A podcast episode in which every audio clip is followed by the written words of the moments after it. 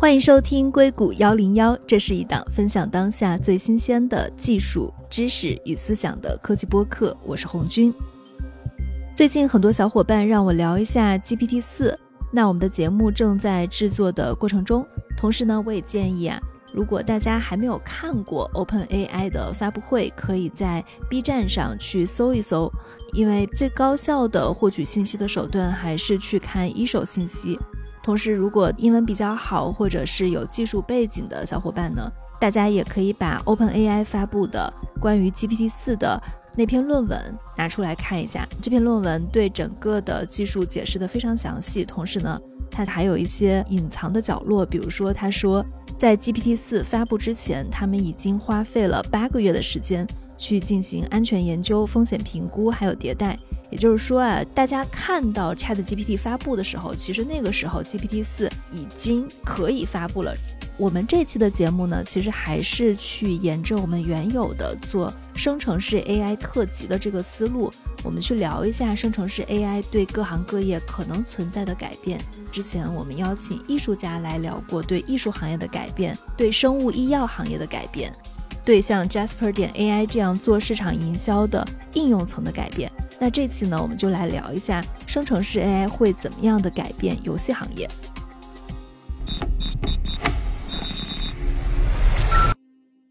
这期跟我们在一起的嘉宾是 Quantum Engine 点 AI 的创始人吕骋 Jesse。Hello，Jesse，你好。嗨，大家好，很高兴能在这里跟大家聊天。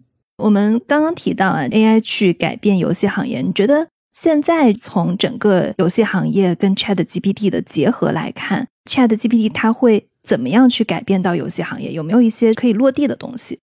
我个人感觉可以分成两个角度去看。第一个角度可以从玩家的终端体验去思考；第二个角度呢，我们可以从一个传统的娱乐场景开发流程或者说它生产的 pipeline 去思考。用户玩家的终端体验来思考的话，这个事情倒不难理解，因为我们毕竟有像《黑客帝国》啊、《西部世界》啊。包括头号玩家啊，或者失控玩家这样很多的科幻的电影，已经在对未来的 immersive experience 或者说沉浸式的娱乐体验有过一定的描述了。那么我们在从业的过程中就发现比较大的机会，就是现在有机会做人类历史上第一个，你可以变成任何一个角色，以任何的你想要的角度去体验这个游戏，并且你可以自由控制角色的对话也好，反应也好。想要执行的这些任务也好，通过自然语言的方式结合大语言模型在后面做技术的支撑，其实是可以把像西部世界那样科幻剧里面的场景是完全实现了的。所以我们觉得，在用户端最大的突破应该是它可以形成一种真正意义上的角色扮演。你可以玩任何一个角色，以你任何想要的方式推进故事的剧情，其他所有的 NPC 都会以原模型为基础的 AI 来驱动。你将会以自然语言去产生跟这个游戏其他人物的互动，其他这些人物也会以自然语言的方式来给你回馈，所以基本上就是西部世界这种科幻片里面讲的比较原始的概念。我们认为，在今年现在看这个机会，尤其是像 ChatGPT 这样的接口可以使用了之后，我们认为技术边界算是被打破了，是可以实现玩家的终观体验了。那么另外一个角度其实也很重要。从游戏生产或者说从开发者的角度去思考，比如说现在主流游戏的这些游戏引擎，我们有 Epic 的 Unreal Five，也有 Unity，也有像比如 CDPR 的 Red Engine，就是做赛博朋克和做 Red Dead Redemption 的这个 engine。这些游戏引擎其实它还是在上一代的基于蓝图或者说基于 preset sequence 来设计的游戏的制作流程。荒野大镖客二里面，团队花了很长很长的时间去做一个下雨的 sequence。为什么大家觉得这个游戏非常的真实，或者说卖的非常好的一个原因，是因为它对细节的控制做的非常拟真。在下雨的例子里面，一般的游戏下雨，那其实就是它突然一下天空开始下雨，这个在视觉上相对来说比较好实现的。但是在《荒野大镖客二》这个例子里面，团队做了一系列的 sequence，比如说准备下雨之前呢，角色骑着马的时候，你会发现马的尾巴开始不停的扇虫子，因为这个下雨的气压导致这个蚊虫变多。街边的人会出来把晾在外面的衣服收回去，因为天要阴了。远边的一个乌云飘过来，在过程中你才会发现啊，吧嗒吧嗒一点小雨点，然后变成瓢泼大雨。整个的 sequence 在他们的团队开发过程中，其实是花了很多很多时间去做的。但是呢，现在在新的技术里面，尤其是自然语言和 AI 驱动的技术里面，AI 是有能力去通过读文字性的剧本，把剧本里面的剧情自动的构建成一个开放世界的逻辑，并且所有的人物、物体、角色都会可以跟 AI 驱动的引擎产生互动。我们的实现里面，当我们的 AI 的接口返回这个人走到了红色的桌子那儿，并且拿起了一个苹果，其实我们现在新的技术是可以把这一个。prompt 或者 AI GC 出来的一个文字转化成一个 JSON 的文件，这一段 JSON 的代码其实可以会 inject 到传统的引擎里面去，比如说虚幻五这样的引擎，或者说 Red 这样的引擎里面，自动的生成一个蓝图，一个动态的蓝图，然后这个蓝图自动的会驱动里面的角色真的走到红色的桌子前面去拿起苹果。所以我们看来，现在 AI 引擎这边呢，对传统的游戏开发的 pipeline 是有一定的挑战和颠覆的。那么，我个人认为，在未来的五年，我们做一个三 A 游戏的时间可能会大大的缩短，并且预算会大大的减少，在终端的玩家体验里面会变得更可交互、更沉浸、更符合角色扮演的或者开放世界最本源的含义。听完整个的过程非常震撼，因为你分了两个场景，第一个场景是类似于角色扮演，第二个场景是对开发者的影响。我觉得我们也可以都分开跟深入的讨论一下。我之前就是有跟人聊到 Chat GPT 的时候啊，他跟我说了一个场景，我觉得听上去还蛮震撼的。他说，当有了生成式 AI，比如说像 Diffusion 的扩散模型，那么玩家可以在里面捡到的道具没有两把是相同的。以前大家捡到的道具可能都是游戏厂商设定的一些，还有一种是基于像 Chat GPT 这种 Transformer 的自然语言模型，它可以做到的是让玩家在玩整个游戏的时候。每一句的对话都是不一样的，而且我看最近好像是也有一些游戏厂商披露说，去引入到对话系统以后，能明显的感觉游戏它留住用户的数据变多了。我觉得这是大家一起在看的新的方向，跟所有行业里面在观察的方向都比较吻合。从我们从业者的角度，其实看到比较大的价值，除了说刚才在传统的游戏开发的 pipeline 的流程上。是一个彻底性的颠覆以外，我认为在游戏行业里面很重要的一件事情是 IP。大家现在主流的三 D 游戏，如果说能够持续很多年都长青的话，玩家粉丝群或者说他的 Die Hard fans 对他们 IP 的故事的沉浸感是非常强的。像是看一个电影，比如说你看过《黑客帝国》的电影，或者说你看过《Harry Potter》的电影。那其实这个电影你看完以后，这个故事就那样了。你再看一百遍，其实你也知道结果是怎么样，它不会产生任何的变化。但是现在如果把所有的 NPC 由 AI 去驱动，把一些逻辑由 AI 的引擎去代替的话，就像你玩一千遍会有一千个不一样的结果。这样其实变相的延长了一个 IP 或者一个游戏的生命周期嘛，因为你可以持续不断的玩下去，然后不停的去从新的角度。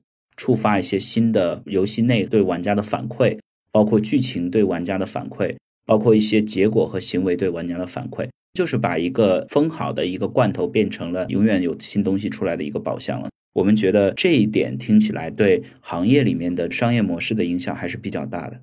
我们刚刚多次提到了 NPC，用一句话解释一下什么是 NPC。它的全称在英文里面叫 Non-Playable Character，叫。不能玩的角色，也就是说，传统游戏里面的 NPC 指的是传统游戏里面你看到的这些已经在里面的角色。在现在的新的 Quantum Engine 的技术的驱动下，其实这个词已经不怎么准确了，因为你现在可以玩所有人了，所以他们不应该再叫 Non-Playable Character 了。你刚刚其实还提到了，比如说，当有一个人走进一个咖啡厅，拿起了一杯咖啡，然后这个是可以用 Chat GPT 结合虚幻引擎五。来联合去做的这样的一个具体过程，如果要分解是什么呀？我大概能想到虚幻引擎五，它可以提供整个光线的变化，做实时的渲染。我不太明白的是，Chat GPT 跟大语言模型在中间扮演的是一个怎么样的角色？我刚才说的特定的场景，Chat GPT 目前它是做不了的，但是我们的 Quantum Engine 可以做，已经做了。我简单解释一下我们自己的 Quantum Engine 跟 Chat GPT 的区别，以及为什么我们可以在刚才这个场景里面实现前端视觉引擎的联动，其实这里面分两块，你可以把 ChatGPT 理解成一个，至少它前端现在的网页的形态更像是一个搜索引擎或者是一个问答工具，它是一个基于文字输入的一个 QA，一个问一个答。Quantum Engine 在整个架构上，只有在 LLM 的语言模型上是使用了 ChatGPT 和它相应的竞争对手的接口。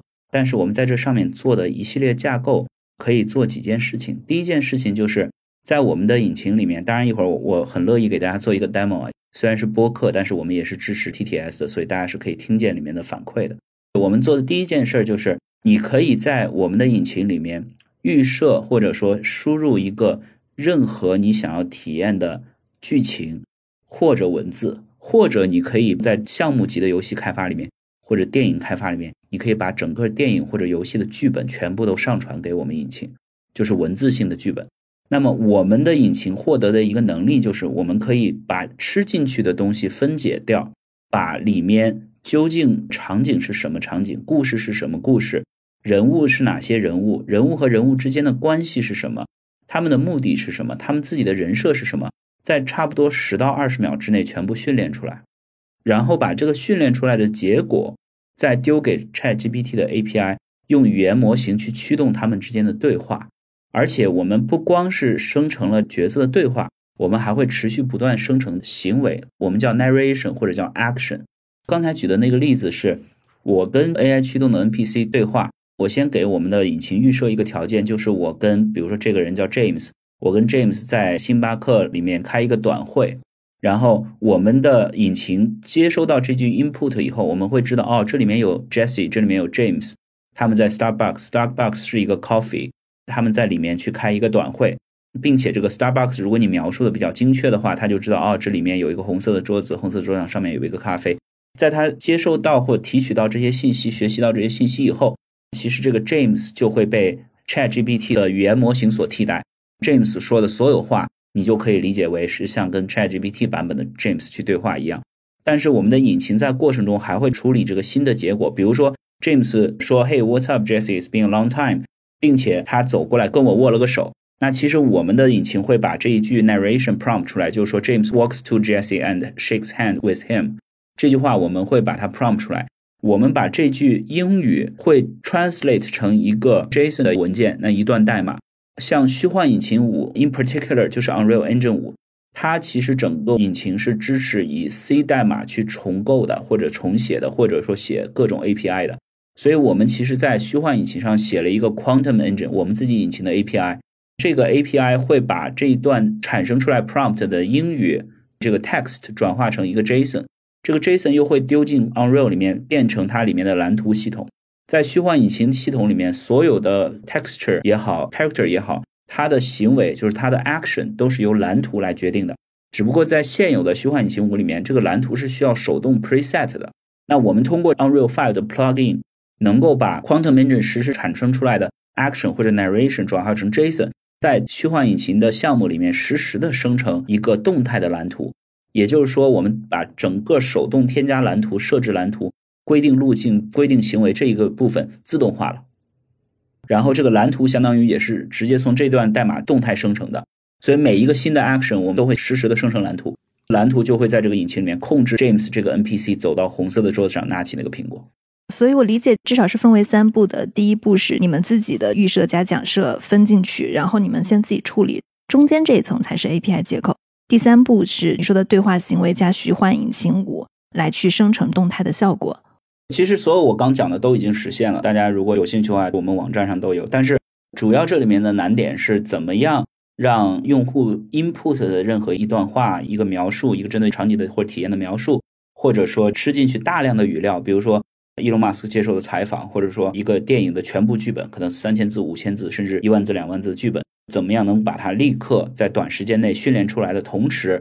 能够把文字的体验转化成动态、多模、多语言、多轮的一个自然语言的交互，这一块其实是我们的核心。你们现在的交互还是基于自然语言，是一个文字的体验，还没有丰富到一个类似于视频跟游戏的场景。我们其实已经把刚才讲的 Unreal 五的 plugin 写好了。我们作为一家技术公司，我们暂时不会去思考自己要原创一个游戏。因为原创一个故事和原创一个游戏所需要的资源也好、时间也好、skill set 包括团队也好，都是很难的。我们其实现在已经遇到了跟已经有的 studio 去做一些合作。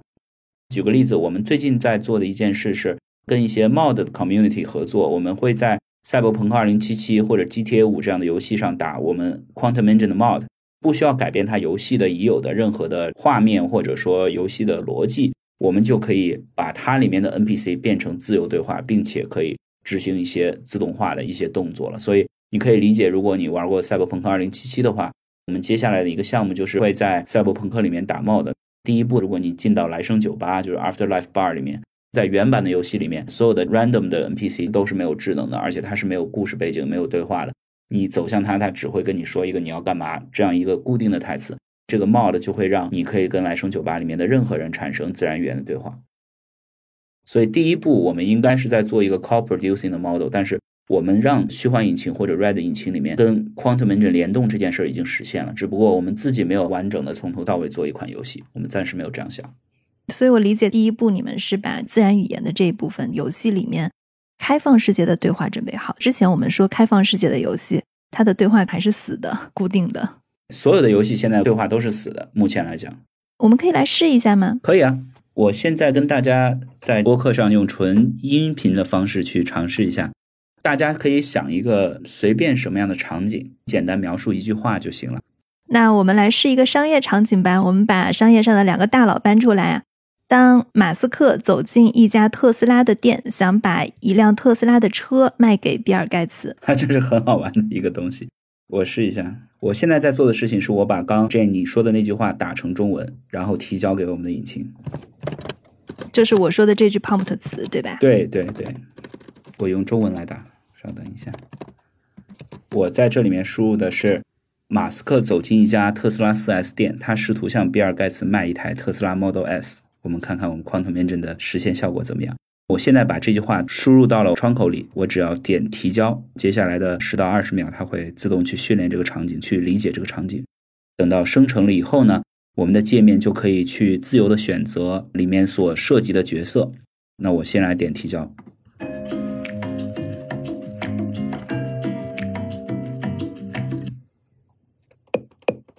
Elon Musk walks into a Tesla dealership, looking around at the sleek cars on display. He spots Bill Gates browsing the Model S. 我现在发现它是英文，我一会儿会试图让它讲中文，看它会不会切换过来。Oh, hey, Elon. Just checking out this Model S. It's quite impressive. 这是比尔盖茨说的。我现在是 Elon Musk，我可以介入。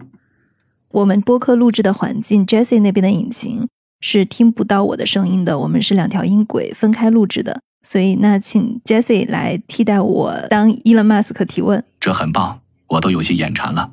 你们对这个车上把手的木质外壳和大屏幕真是相当用心。现在的话，他已经开始说中文了。我现在是 Elon Musk，我会说，我觉得我们特斯拉 Model S 是现在市面上最酷的电动车。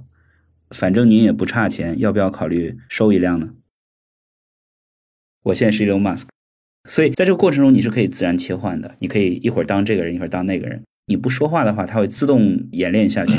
这很有吸引力，我看看吧。谢谢，Elon。呃，如果你说话的时候呢，它才会打断。如果你介入某一个角色，你说的话的时候，NPC 就开始对你的 input 来产生反馈。大家现在看不到我的屏幕，这很有吸引力，我看看吧。谢谢。伊朗，我一会儿来解释一下它这屏幕上显示什么。Hey Bill，你觉得你买车的时候最看重的是哪些特性呢？在我的屏幕上，它不光显示了每个人的对话，它还显示了 Bill Gates。我认为最重要的是安全性和舒适性，特斯拉在这方面做得非常好。它还显示了 narration，还显示了比尔盖茨继续浏览特斯拉 Model S，而 Elon Musk 等待他的决定。但是他的比尔盖茨是一个女生，是这样的，我解释一下，这个是因为我们录音环境的问题。没错，那个麦克风，它可以满足我所有的要求。谢谢。这个 Jane 的声音，它有一些 consistency 问题，但它会切换回来的。因为我现在需要听 Quantum Engine 讲什么的同时，我的耳机里面听到 Jane，所以有时候会有点乱。但是没关系，我继续跟大家演示。我可以跟这个，没错，看起来特斯拉可以满足我所有的要求。谢谢，伊朗。您觉得您今天可以做出购买的决定吗？如果您今天买的话，我可以给你打个八折，你看怎么样？这听起来不错，好，我就买一辆，谢谢，伊朗。我很快的卖了一辆车给 Bill Gates，然后我这还是可以把这个故事推到不同的角度。那比如说，但是 Bill，我看到你之前在电视上做过采访，你说你买的第一台电动车是一辆保时捷的 Taycan，那个时候好像你说了我们特斯拉不少坏话，怎么今天决定在我们这儿 4S 店转转，想买我们的车了？我想听他的回答。你其实可以完全把它盖到不同的方向，你不一定一定要顺着 AI 给你的 prompt 来讲看看 Bill Gates 怎么回我。哈，这个优惠太棒了，我买了。伊朗，谢谢。他基本上拒绝回答了我刚那个问题。他说：“我是觉得你今天这个优惠太棒了，我买了，谢谢伊朗，还蛮有意思的。这个简单的 demo 就已经完成了，因为我已经达到我的目的了。我把这个车已经卖给了 Bill Gates。在网站上有视觉和台词本身的 prompt，其实体验会更好。现在纯音频的话，会稍微有一点点 confusing。但是你在这个过程中体验的时候，就像是一个 Zoom call 或者一个 Google Chat 一样，你其实可以自由选择你想要扮演的角色，你用麦克风自然语言对话就可以了。我跟听众解释一下，在大家进入到 Quantum Engine 它的画面以后，左上角是会有帮我们区分的角色的，比如说你是 Elon Musk 还是你是 Bill Gates，你是可以选择你自己要当哪个角色的，然后可以随时切换。基本上现在的能力就是刚才我们描述的这样，你可以在里面打任何一个对话或者描述一个体验，我们的引擎会试图了解在你输入的这句话里面，它到底意味着是什么样的故事。什么样的人设都有哪些人？每个人他自己的任务或者说他自己的人设到底是什么？所有的这些都会自动设置好，在十到二十秒的过程中训练完毕以后，你就可以扮演里面的任何一个角色了。基本的逻辑是这样的。现在，我可以给演示做一下难度升级吗？把马斯克变成一个不那么好的卖车者，因为当时大家知道比尔盖茨他是特斯拉的一个大的做空者嘛。马斯克现在说：“哎，比尔，考虑到你也做空过我们。”现在你需要全力购买这个车，我们不给你任何优惠了。其实可以的，我来试一下。这其实咱们俩之前没有沟通过需求，对吧？这是你临时提出来的。其实很简单，要想做你刚才想跟我说的东西的话，我只需要把你刚才的描述输入进去就行了。我来说，我说马斯克想要卖一辆特斯拉给比尔盖茨，这是我输入的第一句话。我说的第二句话是。比尔盖茨非常讨厌特斯拉，也并不看好这个品牌，但他想听听看马斯克想怎么卖。我其实就这样讲就行了，基本上就是把你刚那句话原封不动的说进去了。我们来看。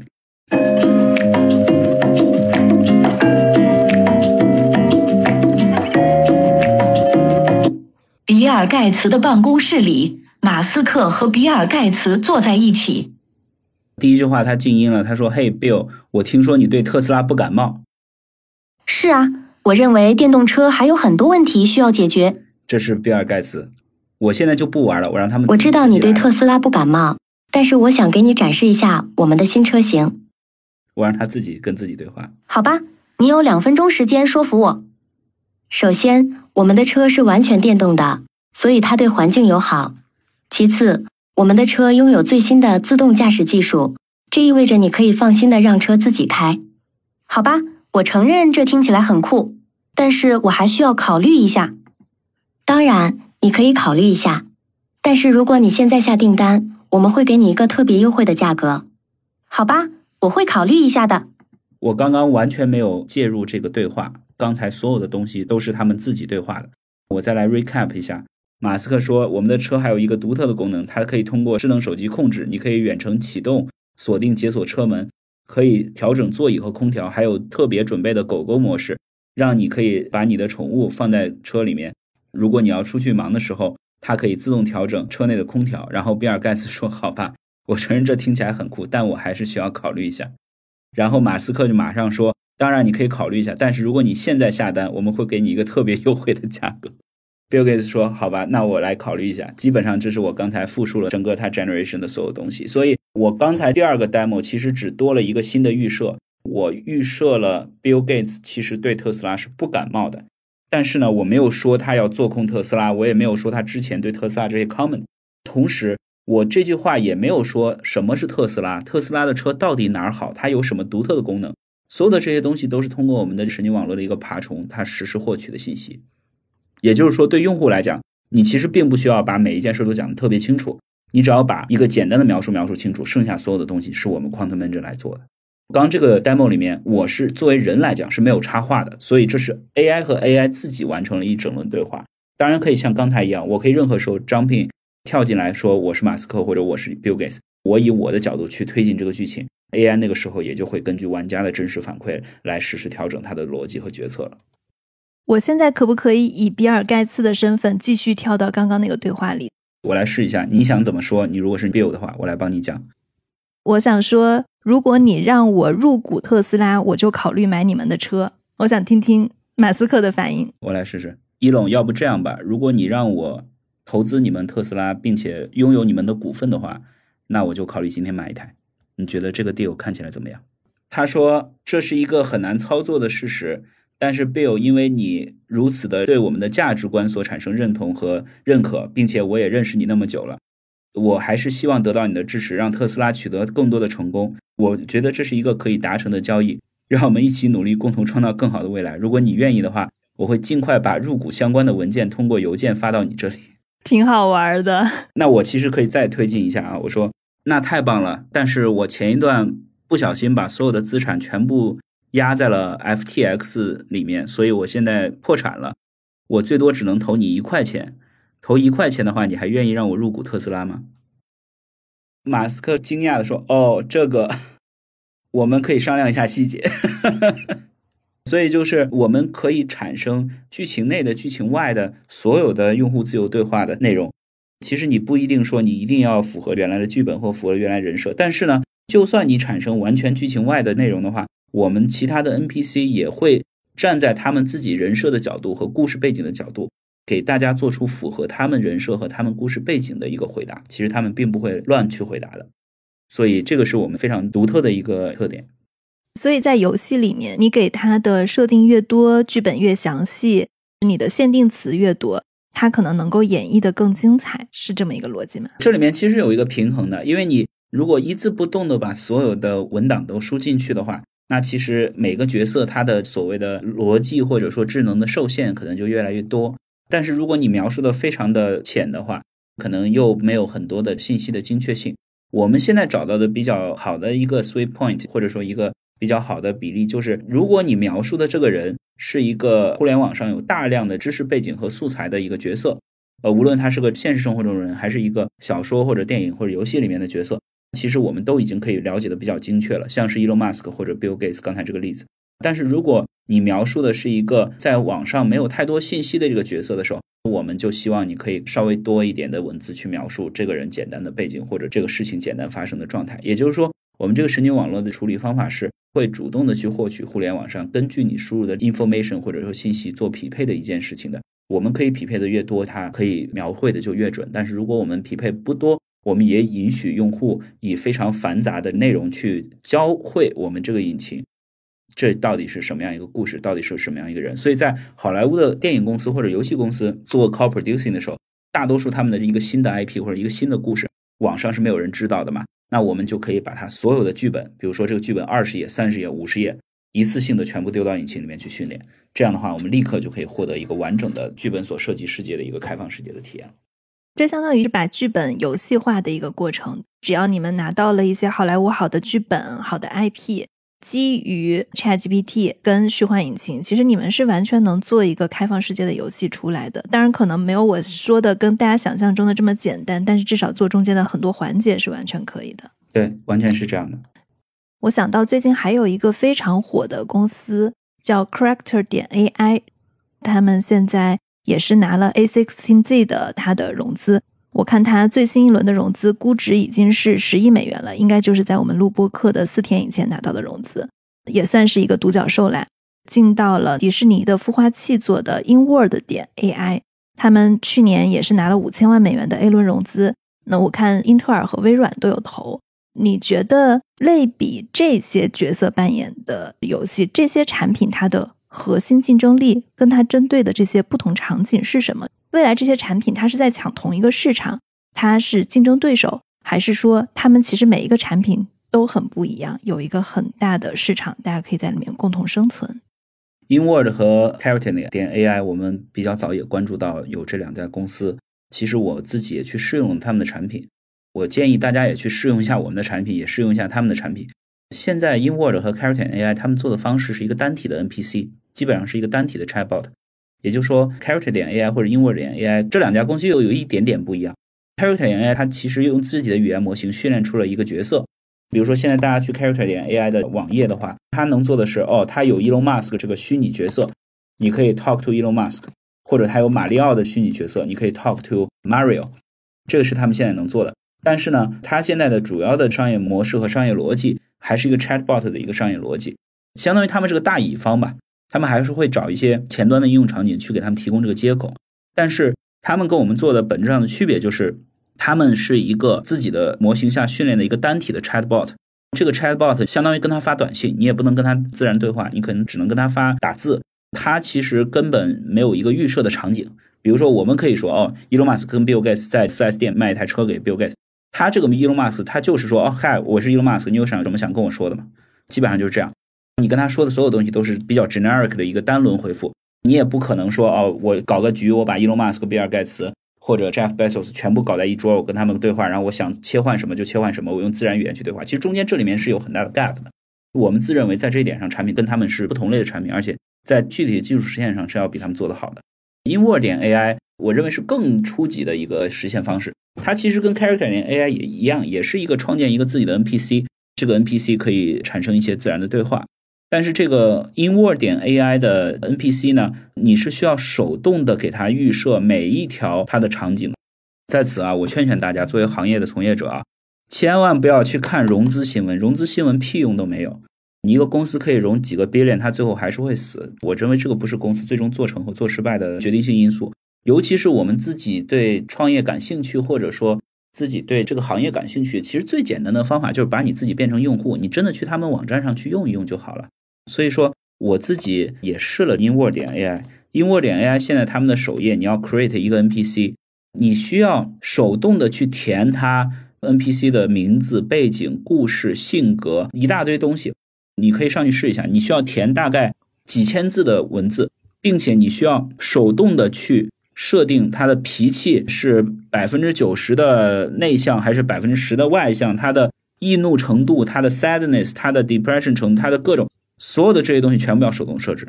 我认为这个东西对我们来说，其实这是我们很排斥的概念，因为我们希望是从你输入的 prompt 的自动角度，直接可以去把这个人设也好、环境也好，能够学习出来。所以本质上，我们 Quantum Engine 跟这两家公司做的事儿其实有点不太一样。但是从技术角度上来说，或者从前端用户体验来说，其实我们比它已经做的有领先了。看得出来，每一家在做基于角色的实时交互的时候。大家的思路跟路径还有方法都是非常不一样的。我觉得 InWord 它那个页面非常复杂，门槛非常高。我不知道它是不是针对的是一批更深度的玩家，因为大家要做那么复杂的一个参数跟文字的词，不是深入玩的话，我觉得所有的时间都去做这些文档工作，写一篇小作文，对吧？他们针对的应该不是玩家，他们针对的应该是行业里面的其他的这些 studio。我觉得他们应该是个 to B business，他们根本就不是一个 to C business。那你觉得现在基于 Chat GPT 啊，有很多很多的应用层在上面做开发，也有很多很多做角色扮演的应用层。你觉得这个应用层大家的壁垒跟核心竞争力是在哪儿呢？我觉得在应用层，其实核心壁垒是前端的用户体验。这件事儿我可以展开讲一下。很多人觉得，其实把文字变成语音。让用户自然对话这件事儿没什么大不了的，确实没什么大不了，实现上是可以实现的，而且在今年二零二三年这个技术的环境下，其实相对来说是比较好实现的。但是这里面出现了很多大量的用户体验的优化问题。我举个例子，比如说在应用层，如果你要做一个自然对话的应用的基于大语言模型的应用的时候，你会发现 latency 和速度是用户体验的至关的关键。我们在现实生活中跟一个人去对话的时候。一问一答的情况下，一般真人呢，他会觉得五百毫秒左右是一个能够忍受的极限。如果我问一个问题，你回答我一句话，等我问问题的最后一个字儿读完的时候，到你回答我第一个字儿之间是五百毫秒或以内，大家才会觉得这个对话比较自然，才会觉得哦你在听我说话，并且你明白我在说什么。但是，一旦这个速度响应超过了五百毫秒，其实，在现实生活中，人就会产生疑惑了，人就会说：“哎，是不是你没听清？我要不要再说一遍？或者是不是你注意力没在我这儿？你是不是要听我讲？或者说，我是不是说的太快？我要再说慢一点？”那么，如果一旦超过一秒以上的话，这个事儿其实就相当于变成了你怎么这么半天还没理我，或者说你怎么故意不理我，或者你到底能不能听见我说话？整个在自然交互下，如果我们把它放在游戏的应用场景，或者说前端一个语音助手，或者说像类似 OS 这样的一个应用场景下，你会发现速度非常非常重要。而且这个上面 OpenAI 也不负责，因为 ChatGPT 的接口、大语言的接口基本上现在是以单轮和文字来出的嘛。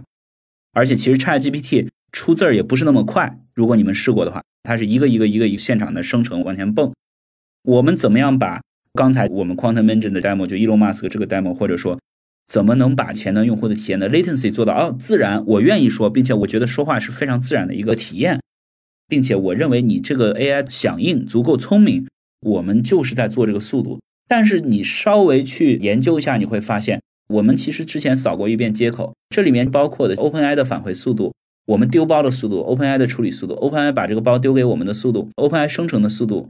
加上我们这个包文字拿到以后，去 Azure 的 TTS 转成语音的速度，语音 MP3 传到我们服务器的速度，服务器播出这个 MP3 的速度，整个这个速度扫起来以后，你会发现，如果你不做任何优化，你只是接它接口的话，OpenAI 可能需要四秒钟把你这个东西才能处理好。然后呢，你丢到 TTS 里面，TTS 要花三秒钟可以生成一个 audio。这个 audio 如果你不做处理的话，丢到你的前端，前端可能又需要两秒，那前前后后你可能需要十几秒它才能回你。那怎么样把十几秒做到五百毫秒，甚至做到两百毫秒？那大家觉得真的很快的时候，中间这里就是看真功夫的时候了。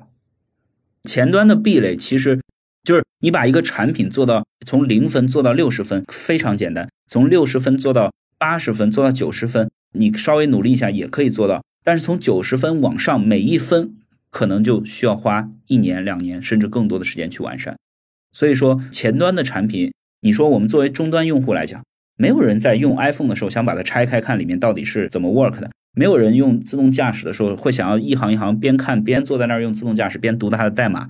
用户其实最讨厌前端的产品把技术拿到前面看，因为用户不管的，用户不 care，用户 care 的是这个产品的功能性和它是不是能让我用起来爽，这个是他们 care 的所有东西。所以我这里其实还是很喜欢比较早期的苹果的设计的哲学的，就是它一定是把技术的东西藏在背后的。他不想给用户，你为什么要给他解释这个东西呢？他没有必要知道，而且你给他解释了，也不代表你的体验就会更好。真正的科技，尤其是这种比较工程化的科技，我认为是需要藏起来的。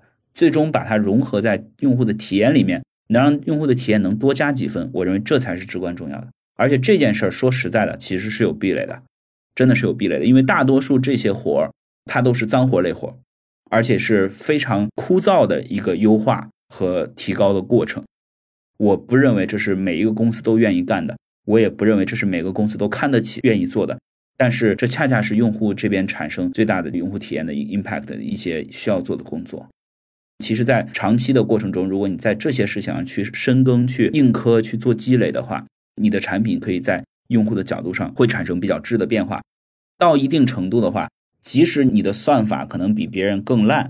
或者你用的是 Chat GPT，别人用的是 GP，你用 GP 三，别人用 GP 三点五，大家还是会觉得，哎，你的比他的好用。所以我觉得用户在评价一个产品的时候，绝对不是看你这个代码 有多厉害，或者你这个后台的架构有多厉害，他就是看这个产品最终他买到手里或者他用到手里的时候，到底长什么样，到底好不好用。你说这个，我自己的感触非常非常的深。我自己在试用 Chat GPT 的过程中，发现我没有办法跟这个 AI 连续对话，是因为每次我给他一个问题。他的反馈速度太慢了，就我等他打字的框框动动动动动，我要等很久。然后在这个等的过程中，我就会不耐心，就会切换到其他的网页。可能逛着逛着，我就忘了我还在去跟他进行一个对话。我经常是第二天上来，哎，发现我们前一天的对话还没有完，再来的时候它的连接已经断掉了。这种事情经常发生。而且我其实还想到一个 Zoom 的例子，我们刚刚不是 Zoom 去通话吗？早期 Zoom 为什么能在一个非常成熟的视频会议的市场？其实当时有 Skype、Cisco 的 WebEx 这样的会议产品，Zoom 它是怎么冲出来的？我当时听他们的分享是，早期技术没有那么好的时候，大家打视频电话都会延时，都会卡顿。他们呢，我在卡顿的时候，我去优先保证你的声音不中断，可以把画面卡了。但是其实我们只要能正常听到对方的语音，那个画面卡一下就卡一下。如果说再卡顿，我还是解决不了的话，我让你的声音的音质降低一个音质档次，但是我还是要保证你们的通话是流畅的，只是你的音质不是一个高清的高质的音质。跟你刚刚跟我说的要去解决用户延时的核心的痛点是非常相似的，这一点给我的感触很深。我们其实，在不停的去试视频会议的过程中，现在最要解决的就是我用哪个软件不会卡，很会抓核心痛点的。就像我说的，你有没有壁垒，这不是一个起因论，这是个结果论嘛？你这个产品还没 build 的时候，你不会觉得它有壁垒。你觉得一个东西有壁垒的时候，都是你觉得这个东西真的有壁垒的时候。所以它是个结果论。那这个壁垒的最终贡献呢？contribution 呢？其实很多的通过这些非常枯燥的优化和这些小的点的一个不断的深耕叠加出来的这个壁垒。所以这些东西其实我们特别关注的，也是我们认为需要真正去花那个功夫、花那个时间去下功夫的地方。你说大语言模型上面，你为什么要重复造轮子呢？而且技术本身有没有壁垒？大语言模型 GPT 也是基于那几篇公开的论文做出来的嘛？OpenAI 给出的答案是七年加上几十亿美金吧？应该是不是有人愿意或者能够以花更短的时间，或者说花更少的钱呢？今天我在整个行业上，我认为都是很难的。我再把用户体验往前推一步啊，更推到一个消费者可以感知的上面。比如说，我跟 Quantum Engine 的对话，我跟 Character 点 AI 的对话，还是基于文字或者语音的。那大家在玩这种代入式的角色的时候，我们还是很希望去看到有一个视频形象，它有声音，包括对话，它的声音是男生的声音，或者它是一个跟 Bill Gates 或者 Elon Musk 他的声音比较接近的声音，有形象，有视频，有展示。你觉得从现在的文字？到视频，它的步骤有多长呢？还是说它其实就是游戏公司做的事情了？这是个很好的问题。这里面其实有两个阶段的啊。第一个方法，我们现在走的这个方法，我们把一个传统的开发流程，从你必须要做故事，你必须要调蓝图，你必须每一个帧都要，每一个场景都要去手动做蓝图、做规划，到最后你去准备 rigging，就是准备 NPC 的动捕，然后准备这个上面的皮肤，变成了我们现在只要故事，只要皮肤。短期啊，A I G C 在我个人看来是没法取代真人对好的故事的描述或独特的视角的体验的。尤其是我在好莱坞传统的导演，他们在行业里面积累的对什么样的故事能够触动人类的情感这件事儿的积累，我认为是现在是比 A I 要强的。短期可能 A I 还是需要跟真人学习很多才可以。所以我个人认为这部分应该是属于人做的。还有一部分认为，我现在也在看。比如说 Mid Journey 啊，或者说 L E 啊，或者说 Stable Diffusion 啊，或者说所有的 AIGC 的这些视觉呢，我个人认为，目前可以说你生成一张海报，或者说生成一张墙纸，这件事儿肯定 AI 已经做得很好了。但是你要去原创一个形象、一个角色，或者说一个角度的话，我不认为现在这个时间是成熟的时间。所以我觉得我们更倾向于把这两部分还是由人类来做。就是说，相当于加上视觉的话，还是在虚幻引擎里，或者像 Unity 里，或者像 Red Engine 里面，我们只需要找一个团队去做最后的场景物体的皮肤就可以了，就有点像王者荣耀的皮肤。就我认为这个皮肤这件事儿，还必须得真人来做，才可以做得好，才可以做得有原创性。我个人也试了所有的 AIGC 的视觉的东西，他们还是比较难以准确的把控到最终 exactly 你想要什么样的地步的。他们还是比较泛化的，所以我认为短期可能这件事儿还是由人来做更合理。不是说 AI 做不了，AI 可以做，但是我认为用人来做更合理。但是长期看来，这些模型应该是可以把这件事儿也取代了。因为我们之前聊过生成式 AI，它在生成图片的时候，能不能真的去帮助到这些艺术家？他们其实觉得他在精确的 get 到艺术家的需求的时候，还是有很多问题的。所以现在在整个的游戏领域，大家用生成式 AI。做的最多的反而是游戏道具的徽章，因为它生成徽章或者三 D 世界，大家去做一些底层的纹理，就仅仅只是这么一小步啊，可能已经帮助到很多了。因为以前他们去做这种纹理，要去拍照，要去搞各种一层一层的搭建，也是一个很难的事情。现在就像你说的，塑造人物是非常非常难的。但是它可以塑造背景中的一部分底层的，比如说房间的纹理是怎么样的，草坪的纹理是怎么样的。它能帮到这一步，其实已经把过程加速很多了。我觉得这里面最大的 debate 就是说，AI 可以生成一个东西，生成的特别好，但是你要不要照单全收？因为现在的模型和逻辑，你只能照单全收。有些 studio 或者说有些工作室，他根本就不愿意去照单全收，他必须要每一个事情都是他原创，必须他自己要死磕每个细节的。它其实本质上就跟现在 AI GC 的业务逻辑是冲突的嘛。像你刚才讲的，比如说地上的草皮的 texture、天空的 texture、徽章的这种这个 icon design、logo design，我认为现在 AI GC 已经可以做 you think it's cool but you don't really care about it，这些东西其实都是可以在这个范畴里面就已经完全做了。但是我现在认为它做不到 you think it's cool and you really care about it and you need to look stare and look at it every single day，这个东西它现在做不了，这个东西还是得人来做。所以核心其实，如果未来我们想做一个真正的像《西部世界》这样的非常开放的游戏，大家可以根据自己的剧情设定走的话，还有非常非常多的步骤。就像你说的，可能最核心的步骤还是说一个剧本。好莱坞所有的人都信奉，最好的东西是要一个好故事。这个故事的框架下，现在人的生成还是得游戏公司来做，AI 能帮助到一些部分，但是不排除未来 AI 能够介入的部分会越来越多。就这样总结可以吗？基本上我们现在只需要两个，就是文字的剧本加上最终的皮肤，中间的部分已经完全可以自动化了。你觉得从整个游戏行业的发展来看啊，整个游戏行业加速的几次大的技术是什么？可以给大家总结一下吗？刚刚有提到虚幻引擎，有提到 ChatGPT，你可不可以大概跟大家总结一下游戏行业的发展跟加速它的技术？那我们就从最早的游戏来说吧。我觉得有一个观点啊，就是说游戏不一定是高清画面的才好玩。我自己也是个重度游戏玩家，我觉得游戏的本质是需要好玩，但好玩不代表非得是四 K 一百二十赫兹 HDR 虚幻引擎五的素材的材质。我觉得这两个中间还是有一定的空间的。你比如塞尔达吧，塞尔达很好的游戏，那它也不是最高清的，它在七百二十 P 上运行，大家也是很上瘾的。更早的一些游戏，比如说俄罗斯方块、贪吃蛇，它今天看起来它也是好玩的游戏。我觉得整个游戏发生了几个变化吧。第一个变化就是从最早的 Atari 的 Pong 就那个乒乓球，从八位到十六位到三十二位，这是一个巨大的提升。然后呢，从像素到更高清的图形的渲染，这是一个大的提升。然后从二 D 到伪三 D 到全三 D，到绝大多数三 D 是贴图，到全部三 D 都是实时渲染，这又是一个大的提升。我认为整个你观察游戏的行业的发展，画面的提升对游戏的销量的影响，或者说对游戏的行业的影响其实是不大的。但是玩法的创新，interaction 上的变化，对整个游戏行业的销量才是巨大的。以前那个 Atari 的 Pong，你就是一个摇杆；后面比如说 Street Fighter，你就是在 arcade 街机的游戏，街机游戏交互上面，你就是一台游戏机就是一个游戏，你去那儿每次玩就是那个游戏，你要投币玩嘛。后来有了电脑的材质了，然后每个人家里可以买台电脑，这个电脑上你可以跑一千个游戏、两千个游戏、五千个游戏随你便。到后面你有 PlayStation，你有这个 Game Boy 了，你有移动了，其实你不光是家里能玩，路上也能玩了。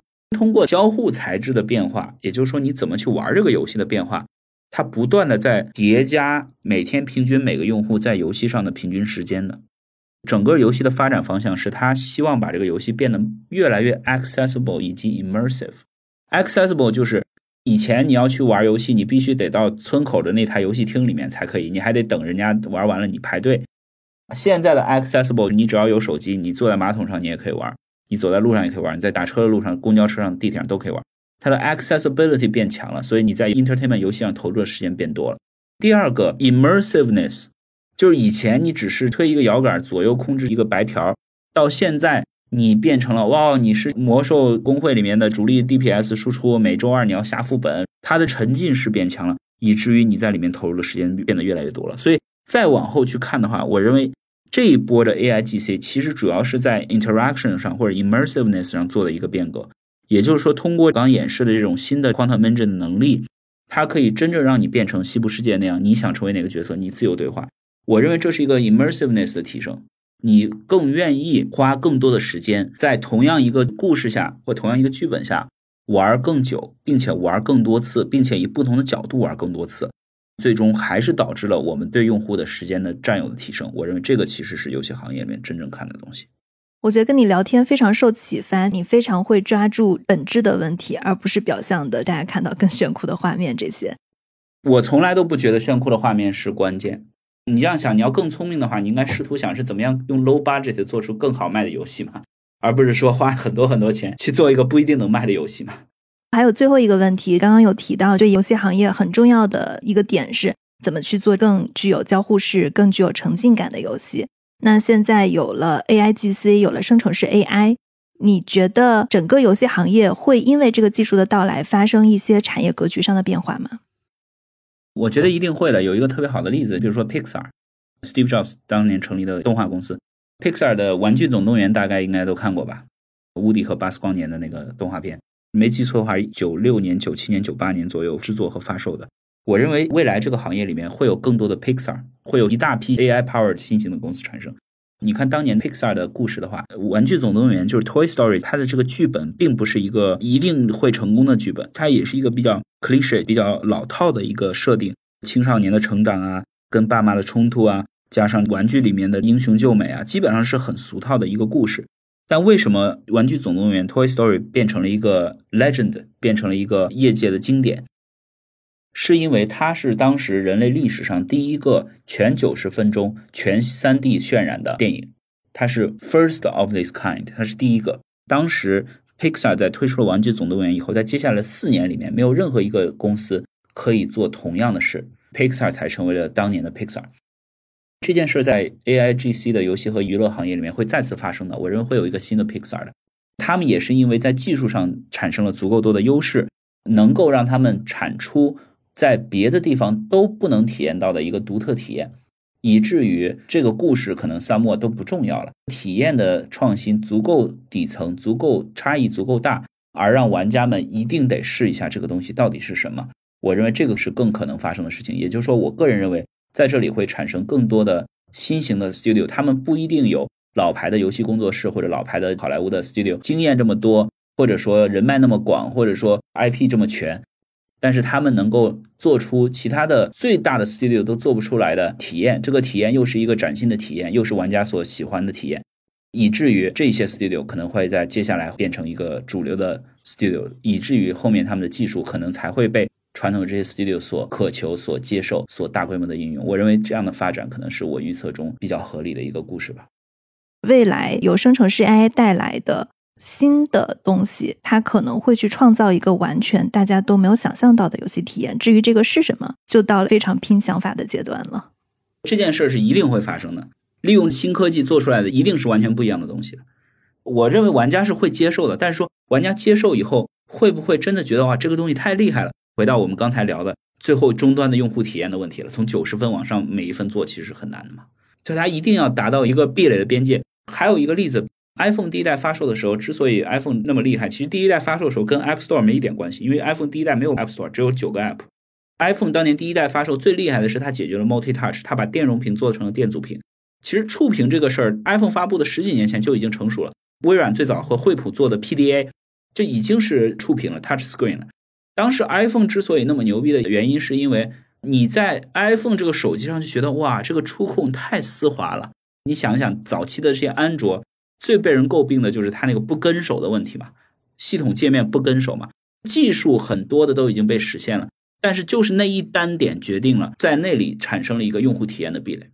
接下来我们这个行业或任何一个行业都是一模一样的道理，你可以把技术结合进去，你可以把产品实现出来，但实现出来以后，你在产品的终端体验上抠的有多狠，你最终体验到底有多好，才是决定这一类公司会成功与失败的关键。从你举的例子来看，是一个资深的乔布斯粉。我觉得早期的苹果的很多哲学是业界的人应该都是很认同的。比较不幸的就是在现在这个比较快的时代呢，好多人又开始觉得这些事情变得没那么必要了。我个人是很认可当年那一段时期的苹果的，但我是很不认可现在的苹果的。但我也不是说想成为第二个谁，或者想完全 copy 他的哲学。我只是觉得他当时讲的这些东西放在现在看，还是 valid，还是有效的，还是有道理的。希望大家去我们的网站试一试我们的产品，也跟我们多提提意见。那今天谢谢 Jessie，我觉得聊得非常非常的精彩。感谢。好的，他们的网站是 Quantum Engine 点 AI，是 Quantum Dash 中间有一个横杠 Engine 点 AI。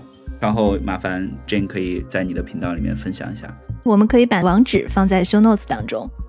如果大家对我们今天的节目感兴趣，或者大家对 AIGC 是如何改变游戏行业有一些自己的想法，欢迎大家给我们写评论、写留言。中国的听众可以通过苹果播客、小宇宙、喜马拉雅、蜻蜓 FM、荔枝 FM、网易云音乐和 QQ 音乐来收听我们。海外的听众可以通过苹果播客、Spotify、Google Podcast 和 Amazon Music 来收听我们。谢谢大家的收听，谢谢。